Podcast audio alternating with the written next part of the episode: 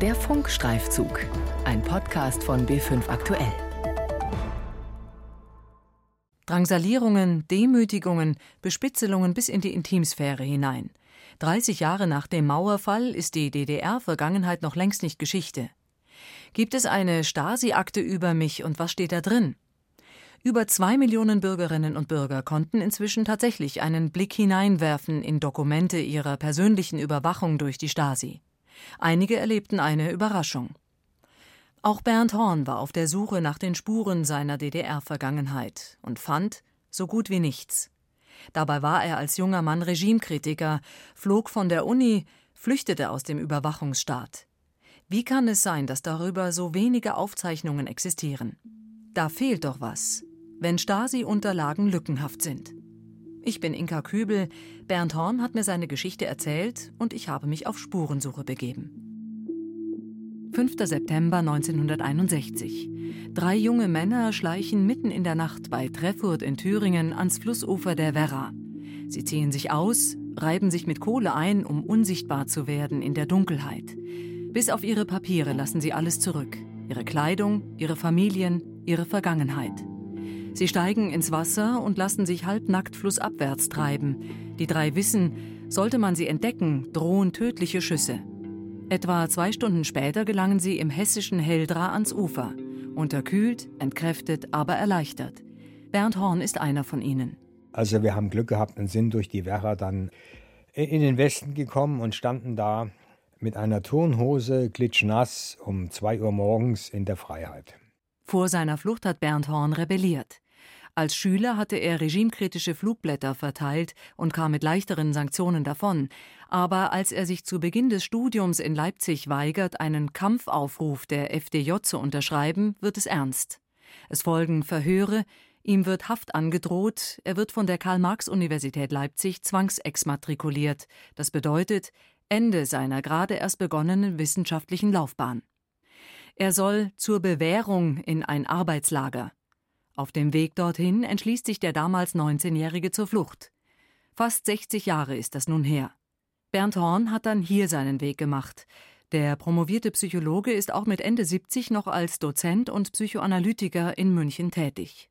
Neun Jahre nach dem Mauerfall will er seine Akte einsehen und stellt einen Erstantrag in Berlin, später in Leipzig. Horn geht es vor allem darum, diesen Teil seiner Identität sichtbar zu machen, auch für seine Kinder und Enkel.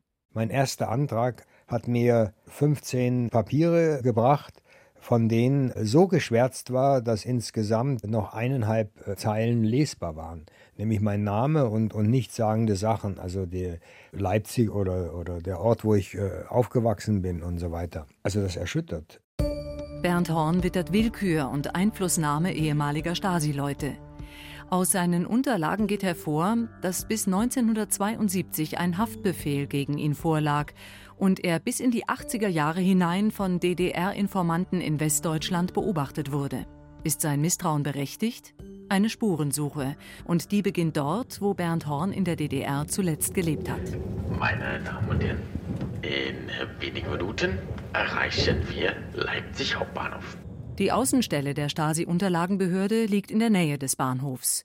Dort angekommen begrüßt mich deren Leiterin Regina Schild und gibt mir einen Eindruck von der Historie dieses Ortes. Wir sind ja im Gebäude der Bezirksverwaltung für Stadtsicherheit Leipzig. Und wenn man über den Hof schaut, bis zur Ecke dort des Neubaus hier rum, bis zu dieser Feuertreppe, war die Bezirksverwaltung Leipzig und das andere war Polizei. Also ein Geheimdienst hat sich hier sozusagen mitten in der Stadt breit gemacht. Regina Schild und Ines Govron, die Sachgebietsleiterin für die Akteneinsicht, sind zu einem Interview bereit. Wir sitzen in einem hellen Büroraum im oberen Stockwerk der ehemaligen Stasi-Zentrale. Auf dem Tisch Kaffee, Wasser, Kekse. Gut, danke, Finn. Ja. ja. Und ich habe die Archivschlüssel, sodass ich ihn nachher durchs Archiv führe. Ja, sehr gut. Kommen Sie mit, weil wir immer zu Ja, zweit schön. Ja, genau. Ich zeige den beiden die Unterlagen, die Bernd Horn mir mitsamt einer Vollmacht zur Verfügung gestellt hat. Nein, heißt es, konkret dürfen wir nicht werden, dazu müsste er persönlich mit anwesend sein. Verstehen Sie das Misstrauen wegen der vielen Schwärzungen? Regina Schild. Ja, das verstehen wir auch. Die Vorstellung im Allgemeinen ist, jeder hat seine Akte und äh, jeder hat sozusagen ein Personendossier zu sich. So ist es nicht, sondern es kann viele Akten geben und man kann in vielen Akten sein. Aber es ist in einer Akte eben nicht nur eine Person überwacht, sondern viele. Und diese vielen sind oft beschrieben bis in die Intimsphäre. Unsere Arbeitsgrundlage ist ja das Stasi-Unterlagengesetz. Ne? Und das sagt aus, dass jeder zu seiner Person einen Antrag stellen kann und auch nur die Informationen erhält, die zu seiner Person vom Staatssicherheitsdienst gesammelt wurden. Das ist das größte Problem eigentlich, was die Sachbearbeiter immer haben, die Bearbeitung, der Schutz der Persönlichkeitsrechte der anderen. Ne? Wie ist garantiert, dass die Arbeit der Sachbearbeiter nicht irgendwie willkürlich ist? Weil wir in sich ja nochmal Strukturen haben, die das nochmal kontrollieren. Aber auch derjenige, der jetzt misstrauisch ist, kann sagen, ich glaube dem nicht und kann sich beschweren. Dann kommt das auf meinem Tisch. Ich leite die Außenstelle und schaue nochmal nach. Und nicht nur das, er kann auch dagegen klagen oder hoffen, dass neue Informationen auftauchen. Allein in Leipzig gibt es noch 2300 Säcke mit Papierschnipseln, bundesweit etwa 16.000. Die von der Stasi geschredderten Akten werden in einem aufwendigen Verfahren rekonstruiert. Deshalb kann manchmal ein erneuter Antrag einige Jahre später zum Erfolg führen. Auch Bernd Horn hat noch einmal nachgehakt, zehn Jahre später. Ihn irritieren widersprüchliche Angaben.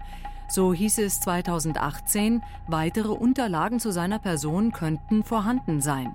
Und ein Jahr später steht in einem Schreiben der Stasi-Unterlagenbehörde, es seien keine weiteren Hinweise auf Unterlagen zu seiner Person gefunden worden.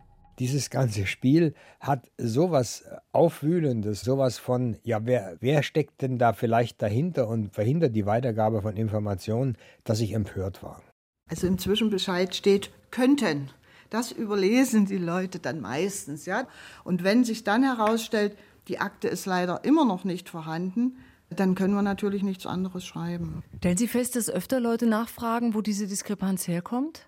Also es ist schon so, dass die Leute dann sagen, es muss ja was da sein. Und schauen Sie noch mal, wir machen das auch. Wir machen das wirklich akribisch und man kann das ja in dem Verwaltungsvorgang auch alles nachprüfen lassen. Bernd Horn hat kürzlich noch einen Antrag gestellt, nämlich den auf Decknamenentschlüsselung. Sollte ein inoffizieller Mitarbeiter der Stasi ihn direkt bespitzelt haben, wird der Klarname genannt. Aber auch dieser Weg ist mühsam für alle Beteiligten. Also wir gehen jetzt in einen Karteiraum und mit diesen Originalkarteikarten arbeiten wir. Hier sehen wir die Decknamenkartei zum Beispiel. Dadurch, dass die inoffiziellen Mitarbeiter sich die Decknamen selber gewählt haben, gibt es die oft häufig. Rose haben wir zum Beispiel mal gezählt, die noch aktiv 1989 unter dem Decknamen Rose gespitzelt haben. Das waren ungefähr 200 Personen. Und äh, jetzt kann man nicht 200 Klarnamen herausgeben, sondern das bedeutet für uns nochmal eine sehr akribische Recherche, bis wir wirklich belegen können, dass der unter den Decknamen Rose zu dem Antragsteller gespitzelt hat. Und wenn derjenige dann die Entschlüsselung bekommt, bekommt er ja Name, Vorname, Geburtsdatum, Geburtsort und kann zu dem hingehen und fragen, warum hast du das gemacht? Will die andere Seite das auch beantworten?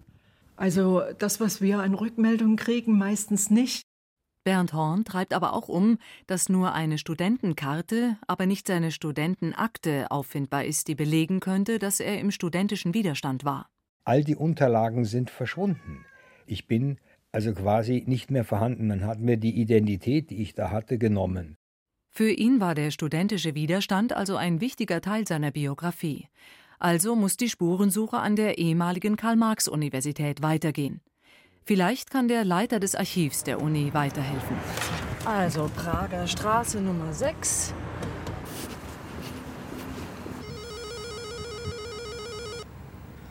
Guten Tag. Ja, hallo, mein Name ist Kübel, Bayerischer Rundfunk. Ich bin mit dem Herrn Dr. Blecher verabredet. Ja, ich mache ihn auf, zweite Etage, bitte. Dankeschön.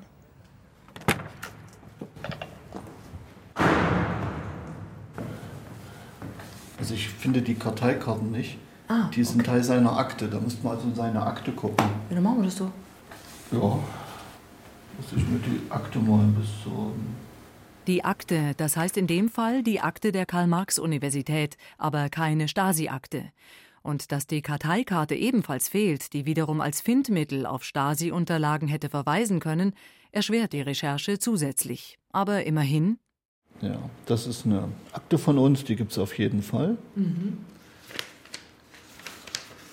Das Ah. ist ein Disziplinarverfahren an der Universität Leipzig beim Justiziar. Okay. Und da sind aber mehrere Studenten schon in einem Disziplinarverfahren zusammengefügt Genau. worden. Spannend wäre natürlich, was darüber hinaus jetzt einfach noch zu finden ist. Ja, ich würde mal sagen, bloß die eine Akte mit seiner Verhandlung vor dem Disziplinarausschuss. Ja, die können wir doch mal anschauen, oder? Geht das? Nee. Weil hier drei Leute drin sind. Ach so. Und von einer Person haben sie die Erlaubnis. Auch hier greift also der Datenschutz. Aber könnten nicht doch irgendwo noch mehr Informationen zu finden sein? Jens Blecher führt mich in einen klimatisierten Raum, der sonst nur für die Archivare zugänglich ist. So, das ist dann so ein klassisches Magazin. Hier liegen dann Unterlagen von Studenten.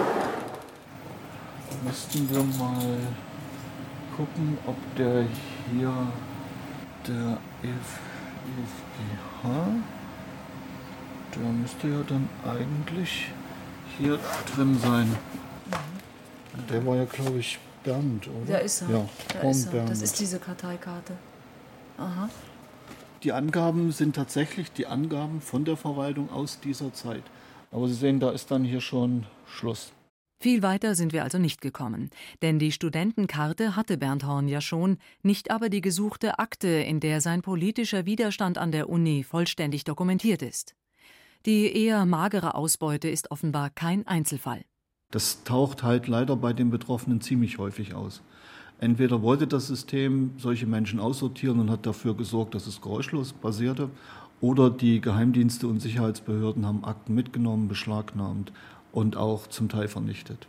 Archivleiter Jens Blecher rät Betroffenen, die eigene Geschichte aufzuschreiben. Bernd Horn hat das so gemacht. Er hat eine Autobiografie geschrieben und als Buch veröffentlicht. Und es wird momentan geprüft, mit welchen seiner Unterlagen er im Ehrenbuch der Uni Leipzig einen Platz finden kann. Aber es gibt noch einen Tipp von den Archivaren, das Sächsische Staatsarchiv. Auch hier könnten sich theoretisch noch Akten zu Bernd Horn befinden. Denn hier sind SED-Unterlagen aufbewahrt, also auch die der Kreisleitung der Karl-Marx-Universität. Die Spurensuche geht weiter. Das Staatsarchiv befindet sich etwas außerhalb von Leipzig in einem modernen Zweckbau. Die leitende Archivarin Dr. Thekla Kluttig kommt mit einem Servierwagen ins Besprechungszimmer.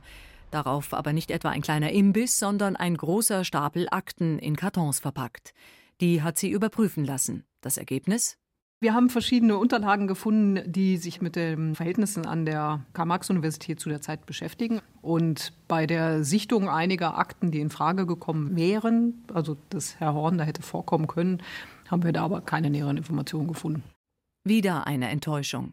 Thekla Kluttig empfiehlt prinzipiell zusätzlich zur Stasi-Unterlagenbehörde mit anderen Institutionen Kontakt aufzunehmen, etwa mit privaten und staatlichen Archiven. Allerdings Grundsätzlich muss man ja sagen, Archivierung ist immer die Ausnahme. Also die Masse der Unterlagen, die entsteht, wird ja vernichtet, irgendwann nach Ablauf der Aufbewahrungsfrist. Und nur ein kleiner Teil dessen, was mal entstanden ist, wird dann wirklich für die dauerhafte Archivierung in ein Archiv übernommen. Bei der Stasi-Unterlagenbehörde ist das aber nicht so. Hier findet eine sogenannte Totalarchivierung statt. Selbst wer bisher noch keinen Antrag auf Akteneinsicht gestellt hat, kann seine DDR-Vergangenheit auch in Zukunft noch klären. Das wird auch so bleiben, obwohl der Bundestag im September beschlossen hat, die Stasi-Unterlagen ins Bundesarchiv zu integrieren. Was bedeutet diese Entscheidung für Antragsteller? Nichts, heißt es von Seiten der Behörde. Antragstellung, Beratung, Information, all das bleibt in der Hand der Außenstellen. Die rein organisatorische Änderung solle vor allem garantieren, dass die Akten dauerhaft gesichert sind und deren Digitalisierung zügig vorangeht. An einigen Standorten könne es sogar sein, dass die langen Wartezeiten der Antragsteller wegen der Umorganisation verkürzt würden. Kritiker wie der Historiker und Journalist Christian Boos sehen das anders. Die Akten, die die Stasi-Unterlagenbehörde herausgibt, müssen vorher von Mitarbeitern gelesen werden, Zeile für Zeile. Da muss der Datenschutz geklärt werden. Dann kommen diese berühmten schwarzen Striche dahin, wo man meint, das darf ein Mensch, der den Antrag gestellt hat, nicht lesen. Dann werden die Akten kopiert, dann werden sie nochmal kopiert. Also daraus erwächst äh, der enorme Aufwand und damit natürlich auch die zeitliche Verzögerung und die Wartezeiten. Christian Boos ist Vorsitzender des Vereins Bürgerkomitee 15. Januar. Er befürchtet vor allem, dass die politische Bildungsarbeit auf der Strecke bleibt. Wir haben Regionen in Ostdeutschland, wo fast nichts stattfindet an Aufklärung und Aufarbeitung, wo die Bevölkerung derzeit ja nun freundlich ausgedrückt teilweise sehr demokratieskeptisch ist, wo wir eigentlich mehr tun müssten für die politische Bildung, für die Aufklärung, für die Aufarbeitung. Und genau an diesen Orten ist die Aufarbeitung gefährdet. Die Stasi-Unterlagenbehörde weist diese Befürchtung zurück. Erstens bleibe auch unter dem Dach des Bundesarchivs ihre Eigenständigkeit erhalten und die Bildungsarbeit der Außenstellen gehe unvermindert weiter. Der Umgang mit den Stasi-Unterlagen ist untrennbar mit großen Emotionen verknüpft. Menschen wurden drangsaliert und wollen mehr wissen, sind davon geprägt und misstrauisch. Und die friedliche Revolution von 1989 sieht in der Stasi-Unterlagenbehörde ein Denkmal, das auch verteidigt werden will, so wie die Wahrheit einzelner Betroffener über die eigene Geschichte, in der manches vielleicht dann doch im Dunkeln bleibt, wie im Fall von Bernd Horn. Er will dranbleiben. Da fehlt doch was, wenn Stasi-Unterlagen lückenhaft sind. Ein Funkstreifzug von Inka Kübel. Redaktion Carola Brandt.